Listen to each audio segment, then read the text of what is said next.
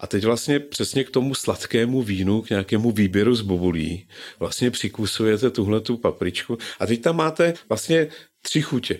Tu pálivost, to je chalapení, takovou tu zemitost toho hovězího tataráku a do toho potom to sladké víno, které on tak jako zaleje krásně, krásně pusu.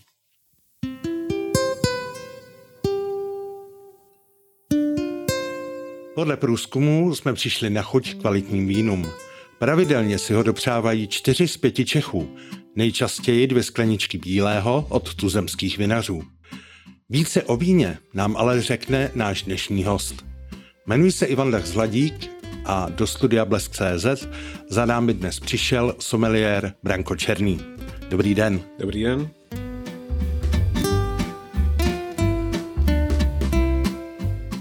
Vy se už přes 20 let věnujete českým a moravským vínům, co by publicista, ale i hodnotitel a zejména sommelier. Stojíte i za největším tuzemským vinařským projektem, který se jmenuje Král vín. Co je smyslem tohle projektu? Já bych řekl, že ve stručnosti je to vytvořit krátké spojení mezi konzumentem a vinařem. A v rozšířené verzi je to v podstatě celoroční práce, kdy se snažíme představovat vína, hodnotit vína, ukazovat vína v podobě jak naturální na jednotlivých koštech, tak samozřejmě v podobě knižní, tištěné, elektronické, na sociálních médiích, v podstatě úplně všude. Vy za sebou máte teď mimo jiné i reprezentační královský košt krále vín, jehož součástí je i degustační roadshow se zastávkami v mnoha městech Česka. Kam všude zavítáte s těmi víny a popište nám vlastně smysl té konkrétní akce. Možná bych to vzal úplně od začátku, protože vlastně do projektu Král vín České republiky v letošním roce vstoupilo 182 českých a moravských vinařů a přihlásili celkem 1460 vín. A vlastně my jsme týden ta vína hodnotili s mojí odbornou porotou, abychom zjistili, která z nich jsou ta nejlepší, o kterých letos budeme nejvíc mluvit a která budeme nejvíc ukazovat. Vyvrcholením toho hodnotícího týdne je vlastně ten reprezentační královský košt, jehož součástí je takzvaný master tasting. My jako jediní vlastně děláme master tasting veřejně, to znamená za účasti těch vinařů a, a dalších hostů a dokonce ho živě přenášíme na sociální média, abychom ukázali, že opravdu nic nefixlujeme. A vlastně v rámci toho master tastingu sedm těch nejzkušenějších degustátorů předsedů jednotlivých komisí vybralo šampiona. A v tuhle chvíli vlastně my startujeme celou tu roadshow, jak vy říkáte, a oni jsou dokonce dvě, protože jedna se jmenuje Královské košty, kde formou pultové degustace ukazujeme 330 nejlepších vín. A vlastně první z nich bude už teď v létě ve Znojmě a v Mikulově a pak je taková trošičku pauzička a listopad a prosinec jedeme celý zbytek republiky. Je tam 12 míst eh, od v podstatě Plzně až po Ostravu a mezi tím všechna ta velká zajímavá města. A zase před Vánoci se vrátíme zpátky do Prahy. A ten druhý projekt, Roadshow, se jmenuje Turné krále vín, kde vlastně představují 15 nejlepších vín, ale formou řízené degustace, kde už nejsme tedy v těch eh, hotelových velkých sálech a kongresových a jsme ve vinotékách, vinárnách a v takovém komorním prostředí pro 40 až 60 lidí, taková opravdu tříhodinová procházka tím úplně nejlepším, co se vlastně na Moravě a v Čechách produkuje. To je tedy současnost, když se podíváme do minulosti, jaké jsou nejstarší dokumentované důkazy o vinařství v našich končinách a jak se vyvíjelo v průběhu historie? Tam jsou v podstatě tři takové mezníky. Řekněme, že ten skutečně zdokumentovaný, to, co je v listinách, tam se pohybujeme někde v úrovni 11. století, kde si panovníci už předávali vinice věnem a tak dále. Myslím, že ty nejstarší záznamy jsou tady o pražských vinicích. A pak je taková druhá úroveň, a tam se dostáváme někam do druhého nebo třetího století. To jsou vlastně římské armády, které putovaly napříč Moravou a protože tenkrát se putovalo poměrně pomalu, tak si k tomu stavěli v podstatě celé to zázemí a mimo jiné také vysazovali vinice a zpracovávali révu.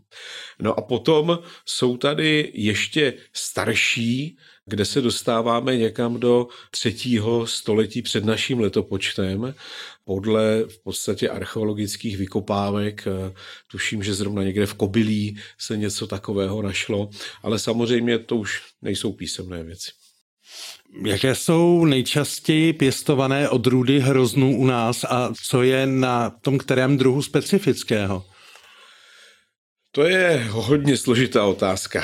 Asi nejčastěji bude veltlínské zelené, si myslím stále ještě.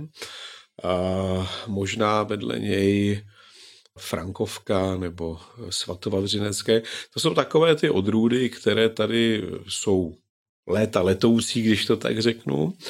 A jsou to odrůdy, které to, ta minulá doba před 90. lety v podstatě hojně využívala, protože se, že jsou schopné hodně plodit, vyráběly se z nich velké množství vína z hektaru. Na druhou stranu jsou to, nebo byly to odrůdy, které získaly řekněme, takové ty pejorativní nádechy, protože si je ta moje generace ještě pamatuje takové té velmi málo pitelné podoby. A dneska už je samozřejmě všechno úplně jinak. A hodně v té konzumentské části nám dominují burgundské odrůdy, rulandské bílé, chardonnay, rulandské šedé, rulandské modré. A samozřejmě také přichází neuvěřitelné množství nových odrůd. Já jsem podstatě staromilec, takže pro mě to veliké množství těch nových pivy odrůd eh, je jednak velmi nepřehledné a jednak eh, chápu smysl toho, že se pěstuje réva, která nepotřebuje postřiky, nebo téměř nepotřebuje postřiky. Na druhou stranu prostě ten hon některých vinařů zatím, že budou pěstovat úplně všechno pomalu z celého světa a najednou potom mají ve své nabídce 30, 50 nebo 100 šarží vína, si myslím, že je velmi nepřehledné pro konzumenta, vlastně pro všechny. A pomalu polehoučku, zaplať pámbu, se dostáváme zpátky do takové té rozumné úrovně, kdy si vinař uvědomuje, že nemusí mít nutně všechno a že třeba na Pálavě se prostě výborně daří Rizlinku Vlašskému, případně Rizlinku Rýnskému, Rulanskému Bílému a samozřejmě Pálavě, která prostě nemůže nebýt, protože to je fantastická odrůda, kterou všichni milují. A že je zbytečné tam v podstatě trápit jiné odrůdy a že ten konzument už si zvyká na to, že pije ta kvalitní vína a že si bude spojovat víno s místem jeho vzniku. Tak, jak je to v té, řekněme, vinařsky zavedené části Evropy. Máme tedy bílá, červená, růžová vína. Jaké jsou jejich základní charakteristiky a jako úplný like se zeptám, eh, jaké jsou vhodné příležitosti pro jejich konzumaci právě toho kterého druhu vína? kdykoliv. A e, ještě jsme zapomněli na oranžová vína, protože to je v podstatě fenomén poslední doby. A jak to tak říct? Červená vína jsou většinou hlubší s vyšším alkoholem a pocitově nás vedou někam k zimě, jo, kdy se potřebujeme vlastně jako zahřát to tělo takže přes zimu se konzumuje mnohem více červeného vína než přes léto. Růžová vína jsou většinou takovou tou lehkou hravou záležitostí na, na jaro, na léto, ke grilovačkám, takové to zahradní posezení. Bílá vína v podstatě to je tak široký pojem, kdy skutečně na jedné straně máme ty živé veltlíny, rýňáky, ale od eh, ovocných živých až po neuvěřitelně plné, těžké, olejnaté. Vedle toho máme celé spektrum aromatických odrůd. A teď vlastně si vinař hraje se zbytkovým cukrem, to znamená od útlého suchého vína až po, řekněme, velmi eh, masivní víno se zbytkovým cukrem. Takže tam to bychom potřebovali deset takových podcastů, abychom si rozebrali, co s tím. Ale co je podstatné, hledejme ve víně radost, hledejme v něm relaxaci, hledejme v něm fajnové snoubení s pokrmem, protože pokrm s vínem vždycky chutná lépe než pokrm bez vína. A pro takovéto letní pití určitě preferujeme vína s bublinkama. Jednoduché letní pití je frizanté a takové to sofistikovanější jsou potom sekty, samozřejmě sekty kvašené vahvy, které se dají použít jak při té slavnostní příležitosti, tak třeba při pěkné nedělní snídani. Byť vinařství je taková tradiční činnost, profese, spíš by se dalo říct asi poslání, tak ani tomu se nevyhýbají nové trendy. Jaké jsou novinky ve výrobě a technologiích? To je otázka spíš na technologii a takové ty prodejce experimentálních technologií. Samozřejmě všechno se to posouvá, ale zároveň i vrací. Já pamatuju dobu, kdy vinaři rozbíjeli bečky po tátovi, po dědovi, všichni si nasazovali do těch sklepů nerezové nádoby, řízené kvašení pak najednou přišli na to, že některá vína, a nejenom červená, prostě to dřevo potřebují, takže dnes se zase v té smyčce vracíme zpátky. Samozřejmě ten neres je hrozně důležitý, je to věc, která je skvěle sanitovatelná, ale prostě sud je sud. Do toho samozřejmě přichází nejrůznější nové formy eh, filtrace a zpracování vlastně hroznů, velmi jemné blíntko od stopkovače, velmi decentní lisy, které skutečně dokáží lisovat přesně tak, jak si vinař přeje ten konkrétní hrozen, aby získal tu dobrou část šťávy. A takové ty věci, které už nesou nějaké tóny, které v tom víně nechce, aby už z toho hroznu nešli. A taková jako úplně revoluční technologie poslední doby je sycení frizanté přírodním CO2, kdy vlastně při každém prvotním kvašení hroznů vzniká kysličník uhličitý. A ve většině vinařství utíká do vzduchu, bez užitku, dokonce bychom mohli říct, že nám zhoršuje uhlíkovou stopu. A potom přijde chvíle, kdy vlastně ten vinař chce nasytit víno na to víno perlivé, obecně nazývané frizanté, a teď jde do obchodu a koupí si lahve z CO2, které v podstatě jsou nějakým ropným produktem.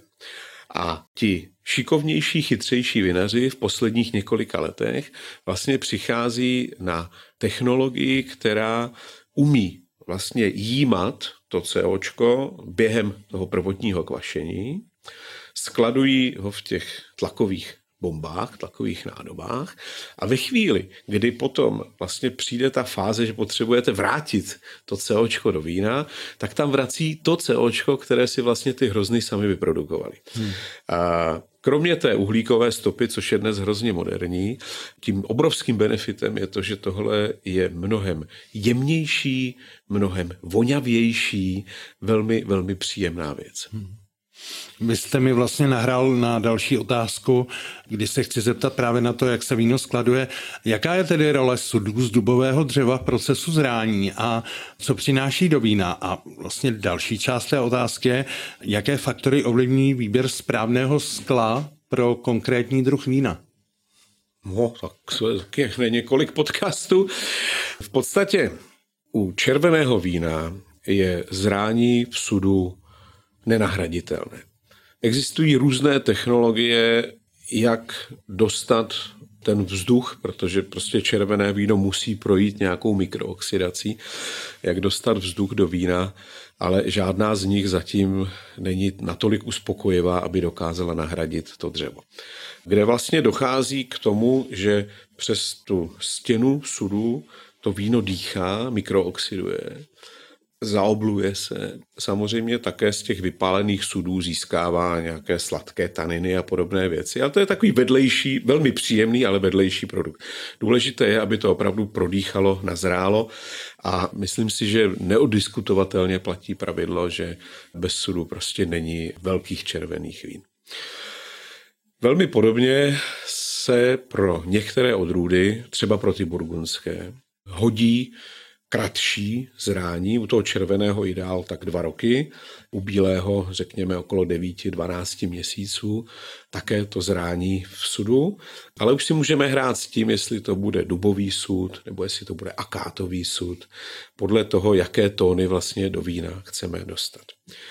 Ale to není skladování, to je opravdu jenom zrání a ve chvíli, kdy se víno dostane na tu úroveň chuťovou a buketní, jak si vy nás představuje, tak je potřeba ho dát už do prostředí, které nebude prodýchávat, to znamená buď do nerezového tanku pod dusík, pokud ještě nechce lahvovat, anebo ideálně rovnou nalahvovat a nechat už potom jenom ležet v lahvích.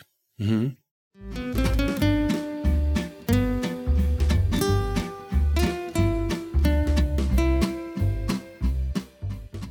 Teď samozřejmě, protože ekonomická situace je, jaká je. Napadla mě otázka, znamená vždycky levnější víno méně kvalitní, nebo to tak není úplně?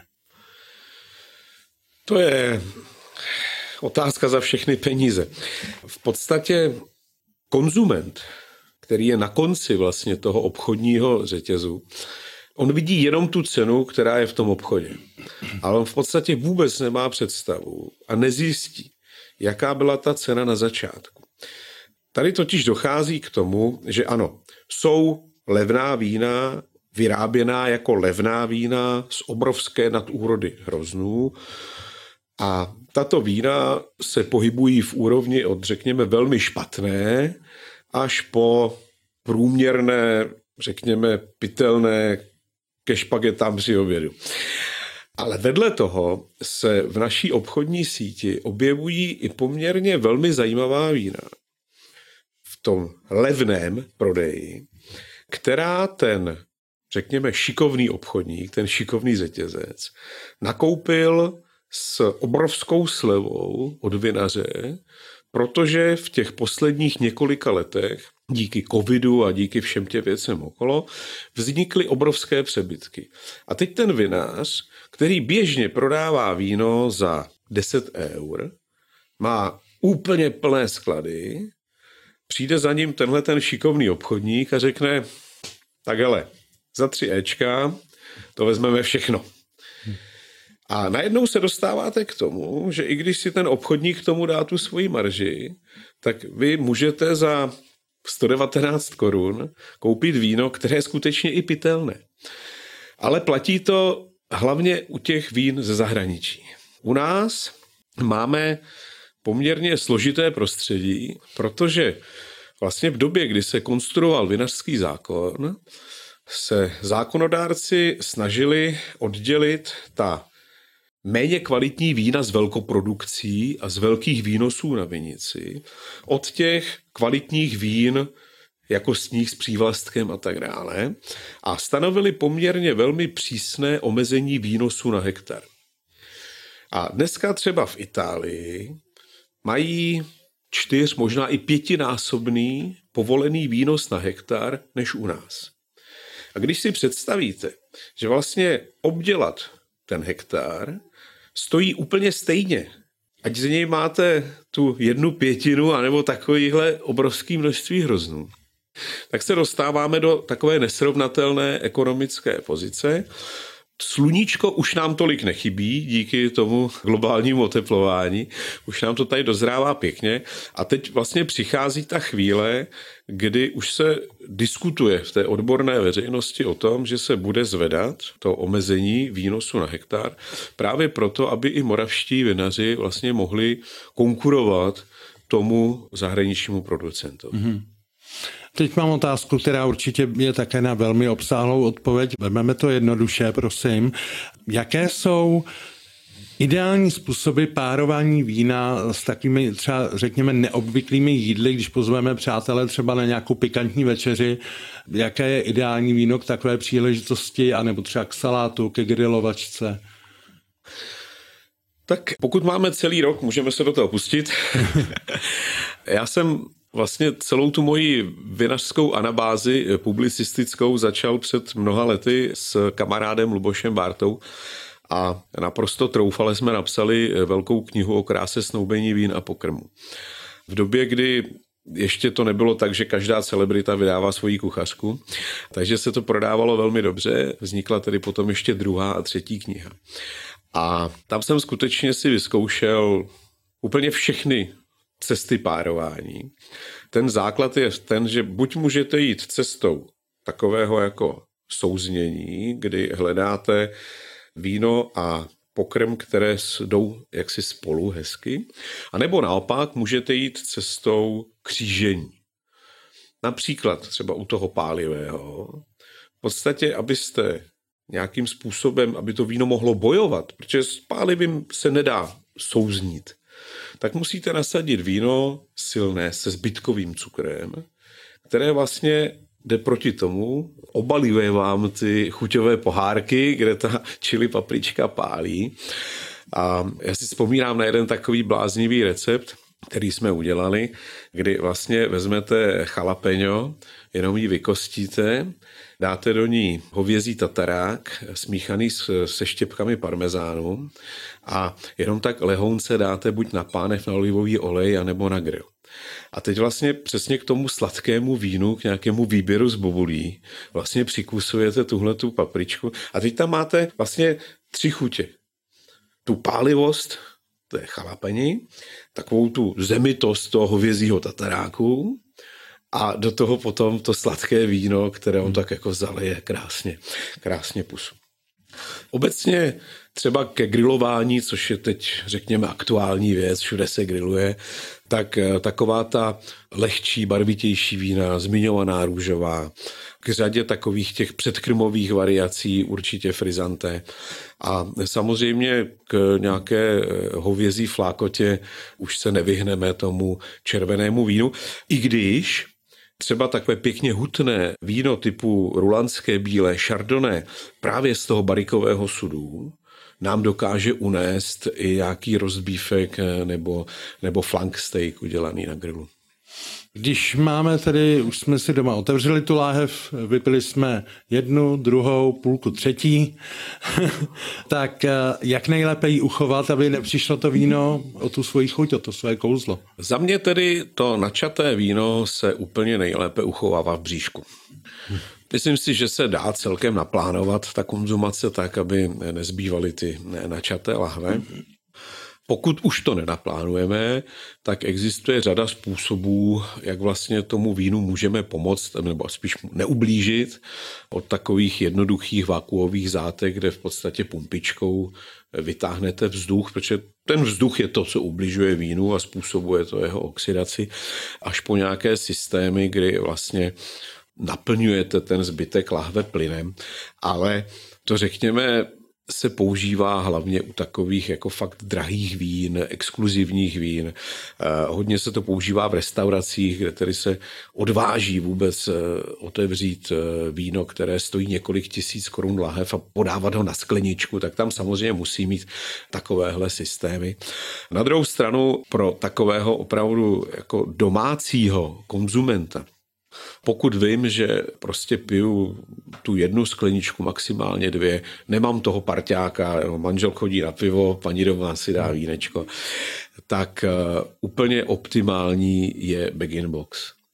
Už dneska jsou na trhu begin boxy opravdu s velmi pitelnými víny, jenom potřeba dobře vybírat. A ta věc má uchvatnou záležitost, protože to je v podstatě pitlík v krabici, inertní pitlík v krabici a ve chvíli, kdy vy si natočíte tím kohoutkem, tak pitlík se smršťuje vevnitř a tam žádný vzduch prostě nepřijde. A vy máte třílitrový begin box, nebo i menší se dneska dělají a můžete ho mít v té ledničce vlastně takhle načatý třeba tři týdny. A tomu vínu se vůbec nic nestane. Když máte chuť na skleničku, natočíte si, já si myslím, ideální řešení. Mnohem lepší než vakuové pumpičky na lahve. Jasně, takže to je taková ta varianta, jako, se, jako jsme zvyklí třeba u moštů a u těch ano, velkých ano. šťáv. Takové domácí žvíkání. ano. Eh, vy jste eh, nám tady odhalil strašnou spoustu zajímavostí, jak teda z minulosti, tak ze současnosti. Co je vlastně všechno potřeba umět a znát, aby se člověk mohl stát someliérem? Au. um, já bych ještě řekl, že jsou vlastně jako dva zásadní typy someliéra vůbec jako profesně, jo, protože jeden someliér je takový ten opravdu gastro someliér, to znamená takový ten skutečně velmi zkušený číšník, který kromě toho, že umí všechna ta pravidla stolničení, tak ještě se také vyzná ve vínech, v tom párování a umí hmm. s tím pracovat, tak ten má samozřejmě ještě jiné odborné znalosti.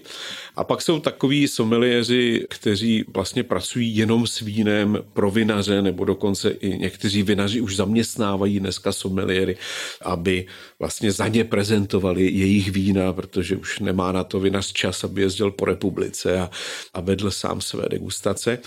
Tam v zásadě je potřeba se naučit o tom víně mluvit, je potřeba si cvičit ty chuťové a čichové receptory, tak, aby člověk cítil ty pozitivní věci ve víně a dokázal najít negativní věci ve víně.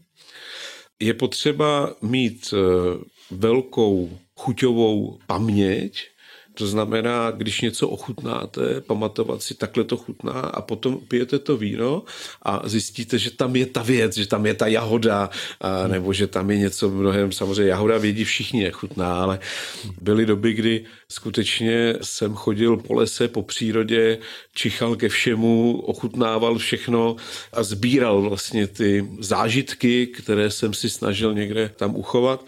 No a samozřejmě je potřeba se orientovat v odrůdách, je potřeba se orientovat v technologiích vinařských, aby v podstatě someliéra nepřekvapilo, když mu někdo řekne, že chce víno sirly a na ní bude koukat a bude říkat, co tak je. V podstatě já se tím českým a moravským, hlavně moravským, protože těch českých vinařů tolik nemáme, opravdu zabývám nějakých 25 let a mám pořád pocit, že se učím. A vždycky mě překvapí takový ti 25-letý eh, chlapci, kteří přijdou a říkají, já jsem sommelier. A říkám, a na co se specializuješ? Celý svět, celý svět. Říkám, wow, a co máme vystudováno? No byl jsem na dvou víkendových kurzech. Jo? Tak ano, je to sommelier na celý svět, ale vnímám to trochu jinak. Mm-hmm. Dobře. Jaké další zajímavé vinařské akce do konce roku ještě můžeme čekat? Tak můžeme čekat určitě spoustu vinařských akcí, protože s těmi se roztrhl pytel. A já se soustředím tedy na ty moje vinařské akce. To znamená, teď v létě vlastně vyrážíme do Děčína, Mikulova a Znojma, abychom prezentovali vína z krále. Vín v podstatě od nějakého půlky srpna to všechno se rozběhne. Září, říjen věnujeme těm řízeným degustacím turné krále vín a listopad, prosinec, tedy Praha, Plzeň, Hradec Králové, České Budějovice, Ostrava, Hustopeče, No, hele, mám jich šest a ještě jsem na pět zapomněl. Takže tam všude poteče víno proudem. Všude poteče víno proudem, ale co bych chtěl hlavně říct, já mám obrovskou radost z toho, že se nám zase zpátky vrací lidé na ty královské košty po těch divných dobách. A mám obrovskou radost z toho, že se nám vrací hodně těch poučených konzumentů. Když jsem dělal před těmi 20 a něco lety první košty, tak to bylo opravdu mnohdy o tom, a zaplatil jsem 400 korun vstupného, No, jsou tři lahve vína, takže dokud nevypiju tři lahve vína, nejdu doma, aby se mi to rentovalo. A dneska už je to ve velké většině úplně jinak. Prostě přijdou lidé, už mají třeba, my používáme velmi inteligentní elektronické katalogy.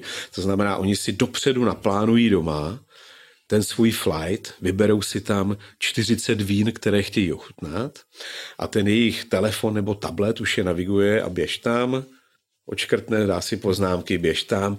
Jo. A třeba v klidu po dvou hodinách šťastný a spokojený odchází, protože si ochutnal to, co ochutnat chtěl a o tom by tyhle ty prezentace měly být. Že vlastně na jednom místě si můžete vybrat z těch 330 vzorků vína. Samozřejmě není v silách normálního člověka ochutnat 330 vín. Řekněme rozumné množství 40, 50, do víc bych se asi nepouštěl. Ale můžete si vybrat a máte je všechny na jednom místě. A kdybyste měl doporučit víno, které určitě by měli všichni naši posluchači, čtenáři a diváci ochutnat, tak jaké by to bylo? tak v první řadě by to asi měl být šampion krále vín, kterým se stalo víno od Filipa Mlínka. A je to víno s velmi vysokým zbytkovým cukrem, což je věc, která nemusí úplně každému chutnat, ale je skutečně uchvatné. A já to trošičku rozšířím. V podstatě Riesling vlašský, Riesling rýnský, rulandské bílé a rulandské modré. Toto je základní výbava, kterou by měl mít každý doma a k tomu nějakých pár dobrých lahví bublin. Dobře, tak já vám přeju na závěr, aby hrozny zrály, víno chutnalo, lidé se radovali a moc vám děkuji za návštěvu. Naschledanou. Já děkuji za pozvání, naschledanou.